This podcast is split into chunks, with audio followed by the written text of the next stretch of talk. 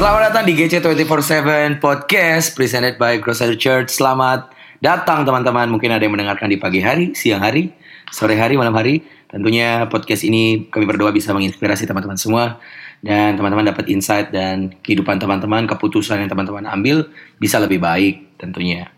Hari ini kita akan ngobrolin sesuatu yang seru abis. Dan gue, seperti biasa, gue Daniel gak sendirian. Ada dua orang teman saya yang lain. Ada Valdo. Halo, halo, halo.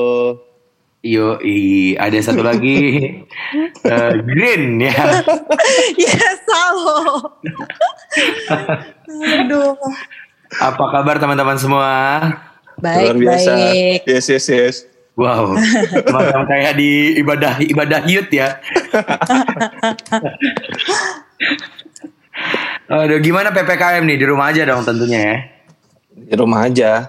Di rumah aja, puji Tuhan. Itu puji suatu Tuhan. Kemewahan ya. Mm-mm. Betul.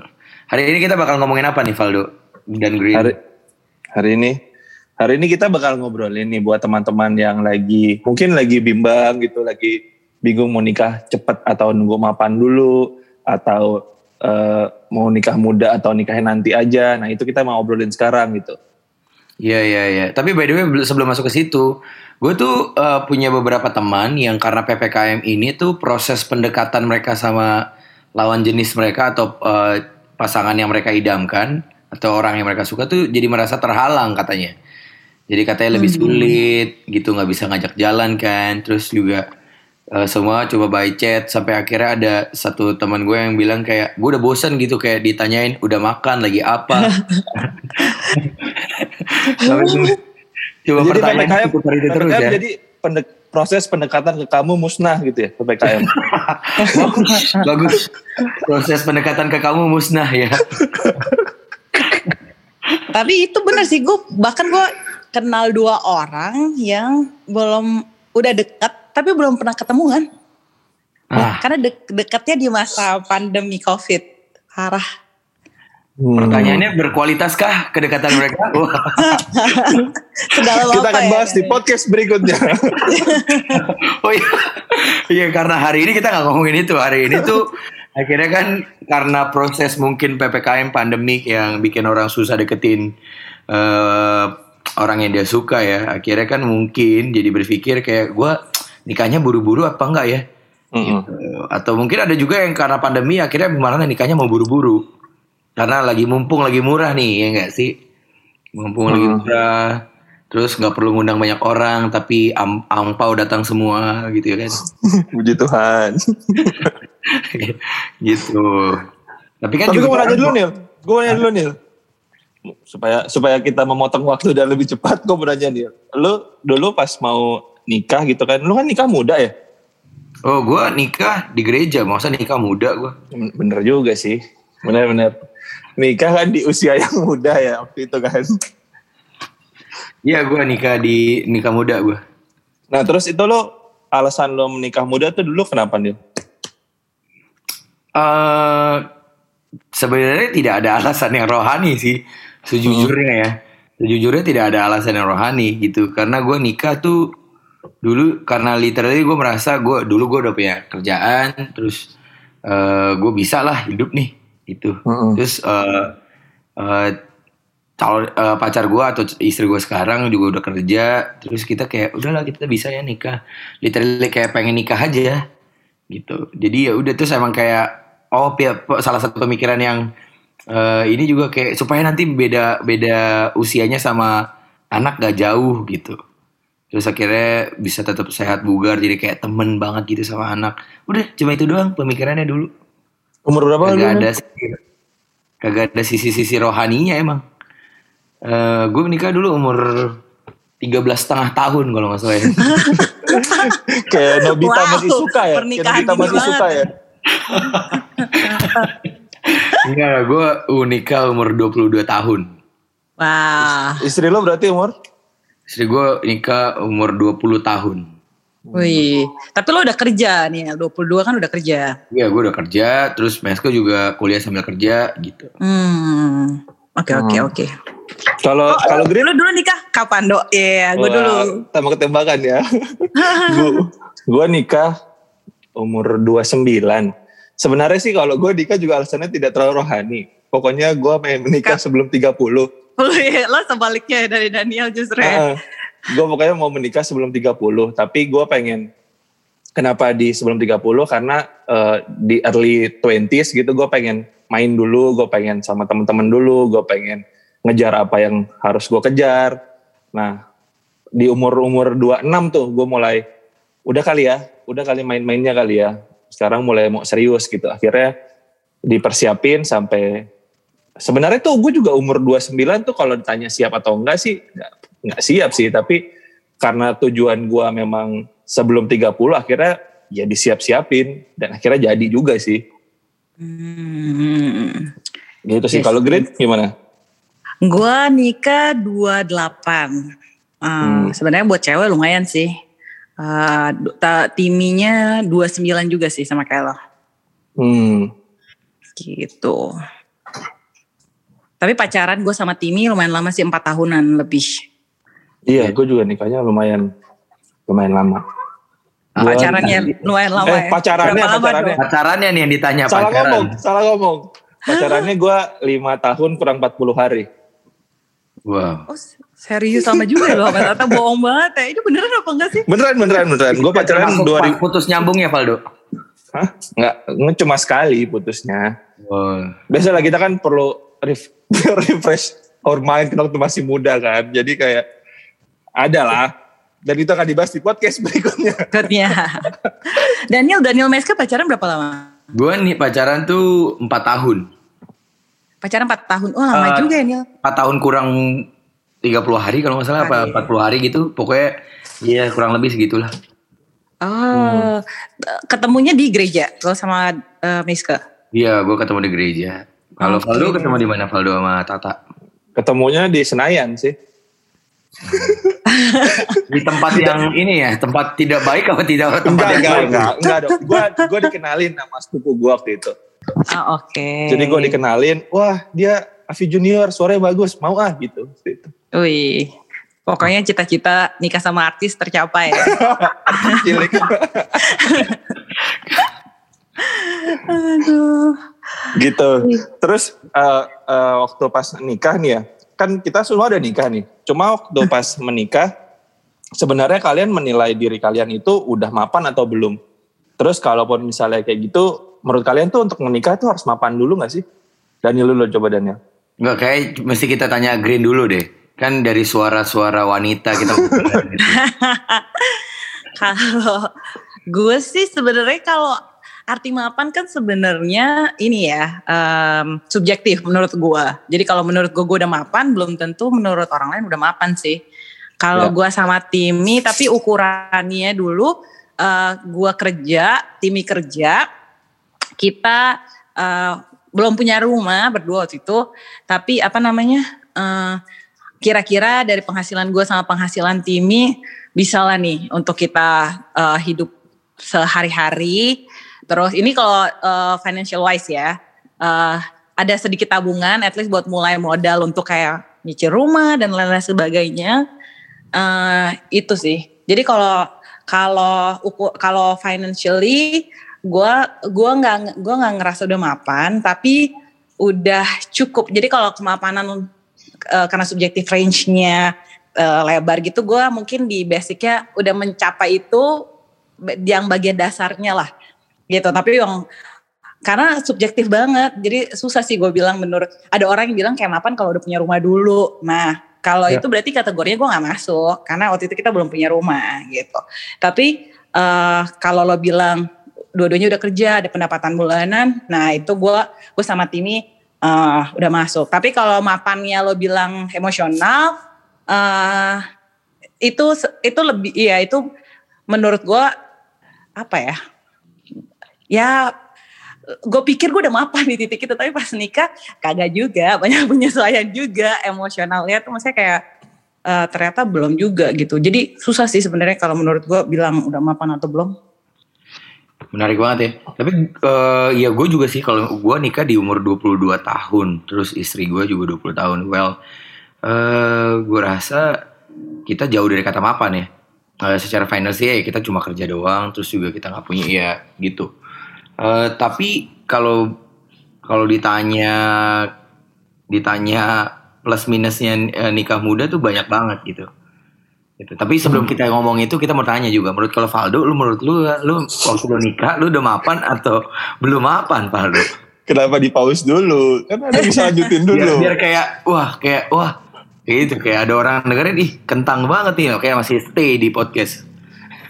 Gua gua tuh waktu pas menikah, musim menikah sejujurnya yang gue punya tuh cuma vi, cuma visi sih, cuma vision doang yang gue punya. Beneran sesimpel itu aja gitu. Kalau gue kerja waktu itu ada kerjaan, Tata juga waktu itu ada kerjaan. Waktu bahkan itu visi di, visinya adalah visi misi Foya ya. Okay. Misi Foya, Foya. Gue ya gitu dia. Nah bahkan di masa persiapan gue menikah, tuh Tata tuh akhirnya berhenti kerja gitu, diberhentikan waktu itu kerja. Jadi kayak wow kalau ngomongin finansial kita jauh dari kata mapan, jauh banget bahkan. Tapi ya udah cukup aja.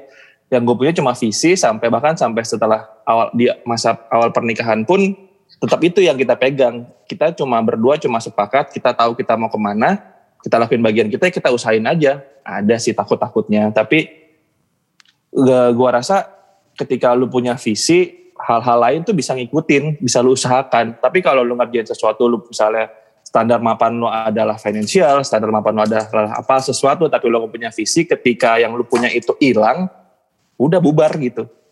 Itu sih kalau menurut gue. Wow. Luar biasa ya. Dengar Valdo tuh kayak gue langsung mau bertobat gitu. Gue kayak lagi ngomong sama wakil gembala.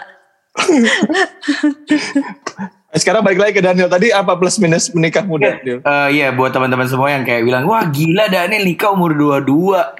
Wah enak ya gitu. Well, tunggu dulu gengs gitu. Terus buat lu di luar sana yang berpikir nikah muda itu enak, ya ada enaknya, ada juga enggaknya. Tapi buat gua ya yang paling gak enaknya ternyata yang paling kita sulit ya uh, finance, karena dulu kita kerja. Jadi kita ya udah cukup lah buat makan gitu, masih bisa beli, buat beli barang-barang yang kita pengen masih bisa gitu. Tapi waktu itu uh, yang paling benar-benar mengganggu kita berdua adalah emosional sih, asli.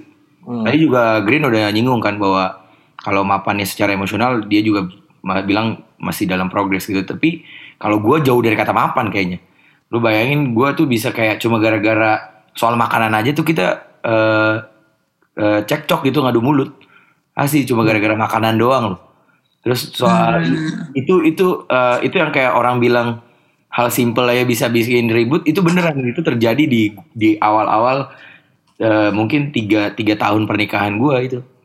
Cuma hmm. hal hal simple yang sebenarnya mungkin kalau lo dewasa dan kalau lo kalau sekarang kita gue dan Nes ke inget-inget itu kayak iya yeah, kenapa dulu mesti ribut ya cuma gara-gara hal itu gitu. Dan uh, itu yang benar-benar uh, menguras emosi banget sih di tiga tahun pertama gitu. Dan gue gue bersyukur kita bisa lewatin itu ya, gue sama Meska gitu. Jadi buat uh-huh. ya buat teman-teman semua yang kayak berpikir wah nikah muda nih, yang penting aku bersama dengan pasanganku setiap hari gitu, nyanyiin waktu aku buka mata lihat kamu, waktu aku tutup mata lihat kamu. Weh tunggu dulu guys, kadang-kadang malah waktu lu tuh buka mata lihat dia sama tutup mata lihat dia malah akhirnya ada kemurkaan di situ. Enggak selamanya indah gitu. Aduh. Ya ya ya ya benar benar benar kebayang kebayang. Jadi sebenarnya kalau kalau di lo sendiri sebenarnya challenge nikah uh, muda tuh lebih ke emosionalnya gitu ya, situasi hmm. gitu. Oh, oke oke oke oke. Kalau lu gimana Dok? Ya, aku mau nanya. Kita, kita flip-flop mulu nih. Lo gimana Dok? Gue gimana apa aja nih? Menikah di usia lo, jadi kan sebenarnya nggak muda-muda banget lagi. Sebenarnya, yeah. wait sebelum lo menjawab, sekarang tuh usia pernikahan yang ideal tuh buat cowok-cowok berapa sih? Buat kayaknya nggak ada ya? Kayaknya nggak ada deh. Memang benar nggak ada. ada. Ukurannya ada kayaknya ya? Bukan di umur sekarang. Ukurannya nah. di, di di lu udah punya apa deh kayaknya? I see. Kalau yeah. cowok, kalau cewek soalnya masih di umur, masih masih lumayan ini sih. Range-nya tuh kalau cewek sekarang tuh rata-rata kalau ditanya lu nikah ya dua puluh lima dua puluh enam itu hmm. ideal banget sih kalau cewek-cewek. Ideal enam. Jadi kalau lo lewat itu sepanjang lo belum kepala tiga sih kayak cewek-cewek masih santai. Soalnya kayak hmm. sekarang kan emang apa demografinya orang emang nikahnya lebih lebih lebih lebih umurnya lebih lebih tua, tua gitu kan. Ya. Betul. Hmm. Kalau dulu kan emang lebih muda. Terus gimana, Dok? Sorry sorry tadi. Kalau gua ya uh, akhirnya tuh setelah menikah gue tuh e, mengerti kalau menikah itu ternyata adalah penyesuaian gitu. Penyesuaian, bahkan mungkin penyesuaian seumur hidup gitu. Karena kita belajar seumur hidup kan. Kalau tadi yes. Daniel bilang dikit-dikit cekcok. Bener loh, gue gue juga gitu gitu. Gue di awal-awal nikah, gue ngerasa lebih banyak cekcok daripada cocoknya. Wah, keren ya, bagus sih kata-katanya ya. Iya. Yeah. sedikit sedikit cocok, banyak cekcok gitu gue awal-awal.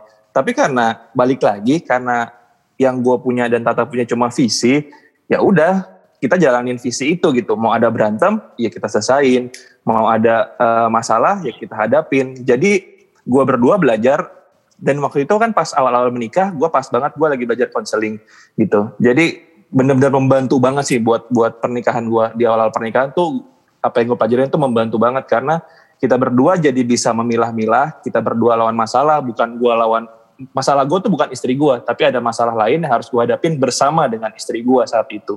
Nah di di awal-awal pernikahan itu yang yang butuh banget penyesuaian. Makanya kalau balik lagi ke ke gua, kalau ditanya soal mapan, finansial jauh, emosional ah, masih ada emosinya. Apalagi kita berdua dengan latar belakang keluarga yang orang Batak yang cukup emosional gitu, masih cukup emosional. Tapi balik lagi karena kita punya visi untuk untuk keluarga kecil kita, dan kita tahu kita mau kemana, dan kita tahu ada Tuhan yang sama kita, ya kita jalanin gitu. Gitu sih kalau gue. Nah kalau Green gimana nih kalau Green? Sama sih kayaknya, tapi gue gak tahu orang lain ya, cuma tapi dari at least gue Timi sih sama kayak Lomis ke dan Valdo Tata ya, tahun pertama sih, ya udahlah itu udah berkali-kali gue omongin di mana-mana sih, kayak tahun, hmm. tahun pertama tuh pergumulan lah berdua, dan kita tuh sama-sama apa namanya, hmm, kerja banget dua-duanya. Jadi emang kebayang gak sih kita pergi ke kantor pagi-pagi. Dulu bahkan nyetir sendiri-sendiri. Itu kayak menurut gue salah satu keputusan terbaik dalam hidup, juga jual salah satu mobil sih. Jadi akhirnya memaksa untuk ke kantor bareng. Kalau enggak bener-bener lo ketemunya cuma pagi, bangun siap-siap ke kantor, pulangnya tuh udah malam. Dua-duanya udah malam sampai rumah, which is kayak what kind of rumah tangga yang kita jalanin gitu. Bener-bener interaksinya cuman kayak gitu. Tapi pas uh, pas cuman satu mobil maksa tuh dua-duanya untuk komitmen. Jadi quality time itu bisa di jalan macet pas ke kantor. Pas pulang kantor quality time jadi ada banyak ngobrolnya. Kalau enggak kayaknya serem sih gue ngebayanginnya. Kayak jadinya bakal kayak apa kalau tetap kayak hidup sendiri-sendiri. Karena yang susah tuh yang kayak Valdo bilang, jadiin di pernikahan tuh jadikan dua orang ini menjadi kita, hmm. instead of aku, aku gitu, hmm. dua aku hmm. tapi jadi satu kita gitu, itu yang susah sih. Terus uh, dan menurut gua it, apa ya, kalau soal itu nothing to do sama um, belum belum nggak nggak sepenuhnya, tapi itu uh, apa ya, lo udah mapan atau lo belum mapan itu nggak membantu proses ini sih sebenarnya, ini financially ya. Financially gitu, hmm. karena uh, even lo dua-duanya udah mapan banget pun itu tetap banyak hal yang perlu disesuaikan. Cuma memang yeah. uh, kalau lo financially secure itu udah mengurang satu dari penyebab pertengkaran yeah. aja sih, yeah. gitu. Yeah. Nah, gue gue gue jadi kepikiran nih karena karena statement yang terakhir. Mm-hmm. Kan kita menikah umurnya ya gue sama Green mungkin mirip-mirip, Daniel yang lebih muda. Menurut kalian, kalian tuh uh, udah pas belum menikah di umur segitu? Atau misalnya kayak Daniel, misalnya nikah muda, ah nggak sih harusnya gue bisa nikmatin hidup dulu, terus menikah di umur sekian gitu. Gimana Daniel? Uh, gue sih kalau ditanya udah pas apa enggak, ini bukan soal penyesalan ngomong-ngomong ya, cuma iya. tanya pas atau tidak. Kalau diukur dari sisi emosional waktu itu, karena yang tadi gue cerita bahwa eh, mungkin yang paling yang paling kurang dari kita adalah ya yang paling gue anggap kita tuh buruk banget adalah emosional. Kalau diukur dari hal yang paling buruk aja, gue rasa memang waktu di usia itu, ini ngomongin gue ya, gue sendiri deh, gue nggak mau bilang istri gue gitu.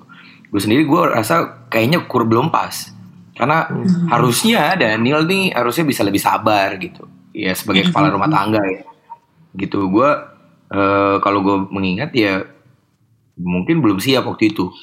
Gitu. Hmm. Tapi ini menarik ya yang si Daniel bilang sebelum diterusin uh, gue dan Paldo. Tapi uh, lo kalau lo ini lo bayang-bayangin ya Nil ya, pas saat lo menik, kalau lo yang sekarang kayak lo yang sekarang gini tuh uh, bisa jadi kayak lo yang sekarang kalau dulu lo nggak nikah muda nggak menurut lo? Nah hmm. itu dia. Tadi gue sebenarnya mau lanjutin itu gitu sebenarnya. Tapi setelah gue, gue udah pernah pikirin ini ya, gue, gue, gue pikir gitu, gue sempat, jujur gue pernah berpikirin ini, dan gue sadar, mungkin kalau gue gak married di usia itu, mungkin Daniel yang sekarang, Daniel yang dengan, dengan kapasitas, dengan mungkin, dengan hal yang gue punya sekarang gitu ya, uh, mungkin belum tentu ada gitu. Hmm. Mungkin belum tentu ada ya, karena, karena kan, gak, gue gak, gak, gue gak menutup kemungkinan, mungkin gue, akan mengambil keputusan yang beda lagi. Kan waktu ngambil keputusan yang beda lagi, mungkin outcome-nya akan beda lagi. Dan akhirnya yes. membentuk Daniel yang berbeda di tahun yeah. ini gitu. Dan gue rasa ya makanya uh, kalau ditanya dulu gue tahu itu kurang pas apa enggak, kurang pas. Tapi kalau ditanya menyesal apa enggak, gue sih gak menyesal ya. Tapi hmm. itu jadi pelajaran banget gitu. That's why makanya gue, gue sih happy banget untuk berbagi sama orang-orang yang berpikir untuk wah nikah muda tuh gak cuma sekedar mi- mikirin kita tinggal bareng bos gitu. Hmm. Karena banyak orang kan banyak orang tuh uh, atau oke okay lah kalau ada pun ada gue juga nggak gue nggak juga ada orang yang bilang oh supaya menghindari dosa gue nggak mau gue nggak mau debate itu gitu. Tapi yang gue mau kasih tahu adalah banyak hal loh yang perlu kita siapin dari sisi nggak cuma sekedar nafsu seks doang loh gitu. Hmm. Gitu tapi nggak cuma finansial loh tapi ada pikirin tentang emosionalnya lu, emosionalnya istri lu. Terus nanti juga I'm sorry to say kan kalau misalnya lu anak muda terus tinggal, apalagi mungkin lu belum punya rumah, terus lu tinggal sama mertua, konflik-konflik yang terjadi bisa tinggal sama mertua kan bisa beda lagi loh. Tinggal sama orang tua sendiri sama mertua tuh beda kan dinamika hmm. emosinya. Yeah. Gitu. Nah itu juga yang perlu dipikirin gitu. That's why makanya gua gua sih uh, kakaknya kalau ditanya tadi sama Green kalau Daniel yang sekarang gue gue tahu sih gue gue merasa Daniel yang sekarang karena gue ada di mengambil keputusan yang itu waktu itu. Hmm. Hmm. Keren keren bagus. Faldo gimana Faldo? Hmm, kan sebelum gue ngomong daripada kita flip flop lagi mending gue nunggu dulu. Iya gue kebaca dari muka lo sih. Kalau gue bahkan kalau gue sebenarnya gue ngerasa kan gue nikah umur dua puluh sembilan ya setelah hmm. gue lewatin sekarang gue kan udah tahun ketiga gitu. Kayaknya harusnya gue lebih cepat either setahun atau dua tahun nih untuk menikah gitu.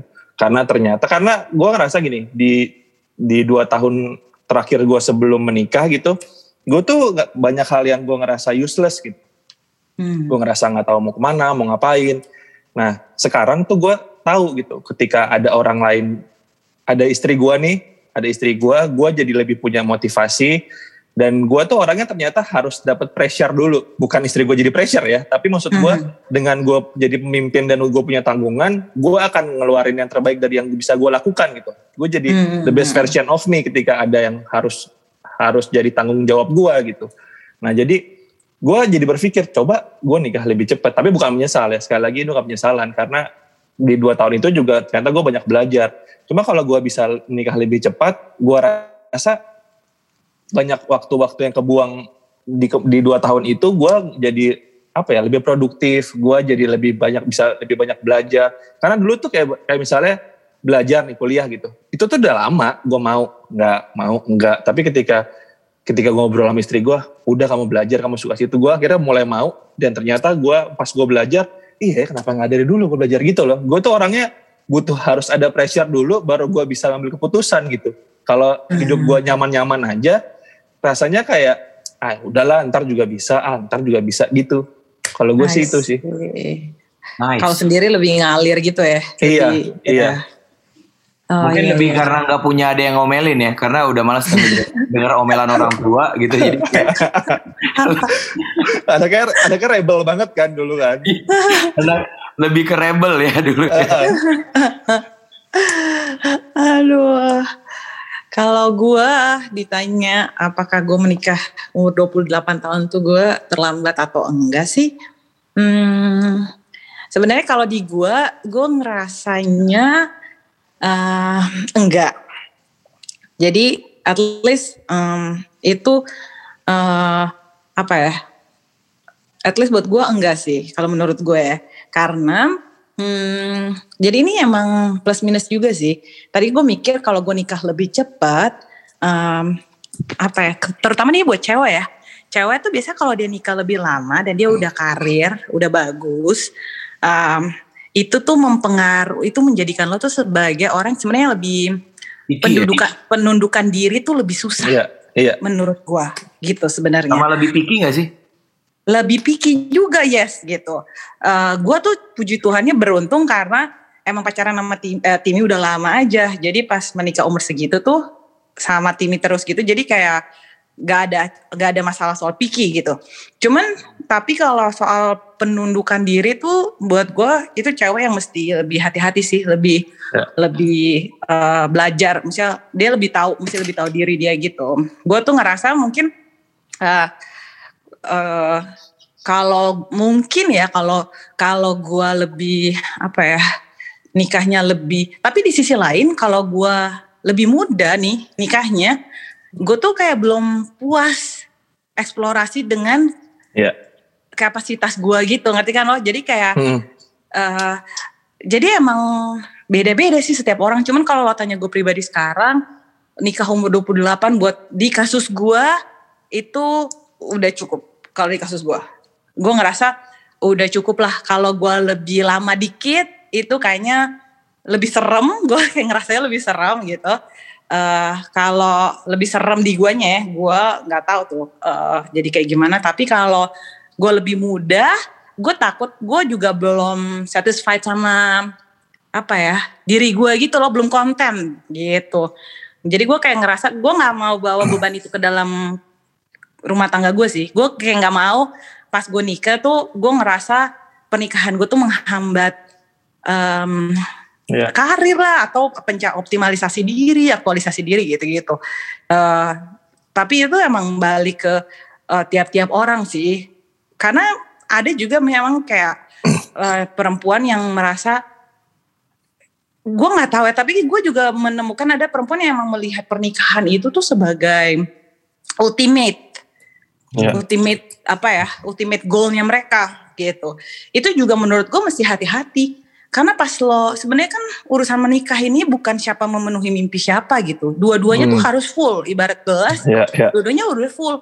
Salah satu mengharapkan dari yang lain berarti dia belum full. Itu itu masalah sih dalam pernikahan gitu. Kalau cewek yang hmm. tujuannya yang penting gue nikah aja gitu, itu kan berarti kan lo expect uh, ada faktor eksternal yang complete you gitu kan. Nah itu tuh ada yang lo ambil sebenarnya dari si orang yang, yang jadi pasangan lo atau yang bakal jadi suami lo gitu.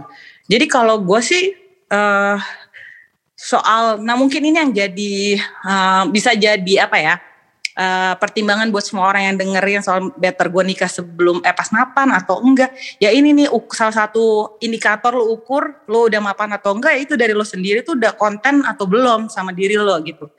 Wan sama-sama konten, menurut gue lo umur berapapun, kalau ya. yang lain-lain bisa lah dilakukan. Karena buktinya Daniel bilang sendiri gitu, dua puluh dua tahun, uh, ceweknya waktu itu, uh, istrinya sekarang waktu itu nikah dua puluh tahun. Ya maksudnya kayak, kalau lo bilang survive, survive aja, cuman tentang apa lo bakal jalanin itu jadi jalan yang gampang atau enggak sih. Sebenarnya lebih ke situ gitu sih. Betul, setuju banget.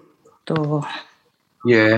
Karena benar banget sih kalau tadi berkaca dari apa yang Green bilang, bahwa akhirnya kan kalau kalau kita nikah cuma karena pengen nikah doang, akhirnya kita me, menggantungkan semua hidup kita di pasangan kita. Terus waktu, Betul. waktu pasangan kita gagal mencapai ekspektasi kita, kita tuh bisa tuh mudahnya mungkin mungkin ya, mungkin bisa aja mudahnya ah udahlah kayaknya udah nggak works nih. Yes. Ini udah hubungan dan akhirnya ganti gitu kan. Padahal kan sebenarnya bukan soal itu ya. Betul, betul, betul. Maksud gue itu betul banget yang Daniel bilang sih. Selama lo lihat pernikahan ini untuk diri lo, uh, itu yeah. tuh sumber segala masalah sih. Once lo lihat emang um, pernikahan gue tuh emang bukan buat gue, tapi buat Tuhan. Ini cara Tuhan mau pakai uh, gue untuk memuliakan dirinya lewat uh, pernikahan gue. Ah, itu tuh saat lo lihat pernikahan lo tuh bukan tentang lo atau tentang pasangan lo, menurut gue itu lo menunjukkan satu kedewasaan yang sangat diperlukan dalam hubungan sih sebenarnya. Kayak yeah. Itu kayak Daniel bilang tadi, kayak alasan untuk akhirnya mengakhiri ini semua tuh menurut gue jadi gak kepikir. Karena gak ada opsi buat mengakhiri ini. Orang ini bukan buat lo sama pasangan lo. Ini pernikahan lo tuh buat Tuhan sebenarnya. Jadi Tuhan mau bawa kemana, Tuhan mau jadiin apa. Gitu sih, tapi ya sampai akhirnya lo konten dengan Um, pemahaman itu juga bukan hal yang gampang gitu. Iya. Hmm. Wow. Gue apa tapi gue setuju sih soal soal konten itu, karena kan banyak orang yang alasan belum nikah lebih banyak karena belum siap. Adalah yes. Sebenarnya siapnya itu siapnya itu yang harus didefinisikan gitu. Kadang kadang orang nggak siap karena pemikirannya yang terlalu terlalu berlebihan gitu, harus harus punya apa dulu yang berlebihan hmm. gitu, yang yang di luar kemampuan kita, dan jadi Bener. jadinya orang tuh jadi nggak siap. Padahal menurut gue ya kalau menikah itu sebenarnya bukan soal siap sih, soal mau atau enggak sih. Betul. Kayak lo dari S D ke S M P, kalau ditanya siap nggak naik S M P, enggak, tapi kan kita harus jalanin dan kita mau gitu belajar. Dari S M A ke kuliah untuk naik jenjang lagi, siap nggak? Mungkin kalau di, ada, semua anak ditanya nggak siap, tapi ya harus harus dijalanin gitu, mau, dan gue mau untuk belajar lebih lagi yeah. gitu sih. Dan dan kalaupun mungkin buat teman-teman yang merasa ya kayak mesti buru-buru nikah gitu ya, nggak tahu sih, gue kepikiran aja nih, telat menikah tuh nggak dosa kok. Iya yeah, setuju. Telat menikah tuh nggak bukan dosa, jadi bukan pengakuan orang, afirmasi orang lain itu bukan bikin kita jadi kayak wah betul, gue udah berhasil lagi nikah nih. Gitu. Betul. Kalau kata abang gue, lebih baik lo terlambat daripada salah pilih gitu. Betul sih. Sekali, itu dia yang yeah. mau bilang. Itu serem soalnya tuh, benar-benar benar banget. Cuman um, jangan sampai juga orang menjadikan um, alasan apa ya, enggak menunda-nunda tuh. Kalau menunda-nunda karena lo kebanyakan pertimbangan, atau lo kebanyakan pilihan, atau emang lo picky banget, itu juga nggak nggak wise ya sebenarnya ya. Iya. Jadi sebenarnya alasannya tuh masing-masing yang paling tahu, dan kita semua nggak punya hak sih gue bilang untuk menilai itu alasannya dia benar atau enggak sih. Gitu. Betul. Wow. Jadi menurut kalian, kita kan udah punya versi masing-masing soal mapan kan? Yes. Jadi menurut kalian menikah itu harus mapan dulu atau nikah dulu baru mapan? Dengan versi kita ya masing-masing ya. Tunggu, ini kalau ini nih pertanyaan trik. Pertanyaan tricky ya kayaknya. Gue rasa ini bukan soal mapan dulu atau gak mapan dulu. Ya, karena balik lagi harusnya ke definisi kenapa mesti menikah. Menurut yes. gue sih bukan soal mapan dulu atau gak mapan dulu. Karena well, dari tadi kita ngobrol juga versi ukuran mapannya orang beda-beda. Yeah. Dan terus uh, kita gak bisa generalisir semua tingkat kemapanan orang. Jadi menurut gue yang yang kalau gue bisa sampaikan bukan soal mapan dulu atau nikah dulu gitu. Ya. Dari ya. yang perlu di yang perlu dijawab adalah e, mengapa lo harus menikah. Betul itu, betul. Yang, yang perlu kita define itu adalah ke, ke masing-masing, buat teman-teman yang dengar gitu, siapapun yang dengar gitu, kenapa lo harus nikah? Mungkin sama uh-huh. pasangan lo sekarang atau masa, sama pasangan lo yang akan lo temukan nanti. Kenapa sih lo masih nikah sama dia? Hmm. Gue rasa sih itu yang perlu di-define ya. Yes, betul itu dia sekali. Gue juga setuju, udah. Itu ya jawaban Daniel aja mewakili kita ya. Betul, betul. Itu itu itu udah rap, udah udah benar banget sih, benar-benar. Karena karena kalau misalnya kita nggak bisa define kenapa kita menikah, well tadi juga uh, gue banyak banget setuju banget sama statementnya Green gitu. Kalau kita salah mendasarkan pernikahan kita, akhirnya kan mudah banget menyelesaikannya. Tadi Giren bilang kalau kita menikah bukan karena cuma buat diri kita sendiri, bukan karena buat Tuhan, kita tuh gampang banget pilih exit door-nya gitu. Iya, benar. Kita rasa ini buat kita gitu. Dan menariknya malah di tingkat pandemi ini nih beberapa survei bilang tingkat perceraian selama tingkat selama, selama pandemi, pandemi ini tingkat perceraian tuh meningkat. Tuh. Meningkat. Betul, ya. Betul banget. Betul banget kan. Maksudnya harusnya mereka punya ketemu tiap hari. Yes. bisa bisa nonton T V tiap hari, makan quality tiap hari, quality time, quality yes. time yang tiap hari, tapi eh, mungkin secara secara kekayaan waktu mereka punya, tapi malah tingkat perceraiannya tinggi kan. Berarti betul. Kan sebenarnya bukan soal mapan nggak mapannya ini menurut gue sih. Yes, betul banget sih. Soal, ya ini soal yang perlu di-define adalah soal kenapa lo mesti married sama pasangan lo yang sekarang atau pasangan yang akan lo temui nanti. Ya benar-benar, benar banget. Uh, gue setuju banget sama yang Daniel bilang, tapi somehow gue ngerasa gue mesti, tapi reminder satu hal ini terutama buat teman-teman yang cowok sih.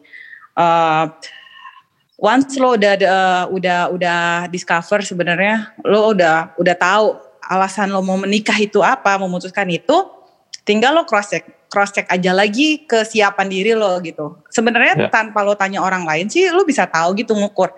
The thing is, kenapa gue ngomong buat teman-teman yang cowok, karena bagaimanapun um, lo menikah itu lo uh, mengiyakan untuk um, bertanggung memimpin. jawab betul yeah. memimpin dan bertanggung jawab terhadap satu jiwa nih, satu orang gitu.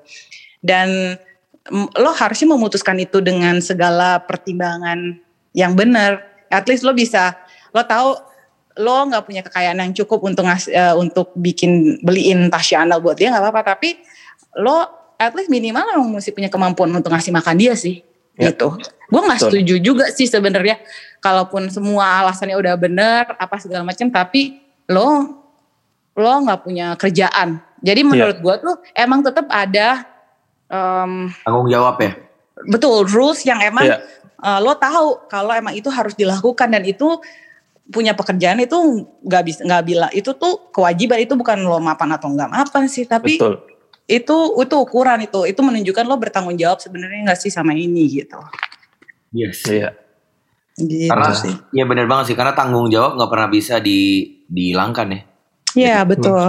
Paling gue tambahin sedikit, kalau yes. lu tahu kalau lu tahu alasan lu menikah apa, lu jadi punya dasar yang kuat gitu. Terus yeah. juga lu jadi bisa apa ya? Jadi jadi punya keinginan untuk mengenal pasangan lu lebih lagi, dan lu bisa menerima, karena yang paling susah itu sebenarnya menerima sih. Betul. Jadi waktu lu punya alasan alasan untuk menikah, lu bisa ngelakuin itu. Wow, luar biasa ya obrolan kita hari ini. Seru ya. Kayaknya makin oh, iya. seru, di ending-endingnya makin seru gitu. Iya. Terima kasih teman-teman semua yang sudah dengerin kita hari ini. Kita berdoa dan kita berharap teman-teman semua yang dengerin ini bukan merasa dijudge atau, yes. atau apapun itu. Karena bukan itu tujuan kita. Tapi yang kita mau kasih tahu hari ini adalah memberikan perspektif-perspektif yang baru buat teman-teman semua. Dan akhirnya menolong teman-teman untuk mengambil keputusan yang baik dan yang lebih tepat. Amin. Dan menginspirasi kehidupan teman-teman semua. So okay. thank you so much. Guys, Daniel pamit, Valdo juga pamit, Green pamit. See you on the next podcast. Dadah, God bless. Bye. Thank you, thank you, God bless all.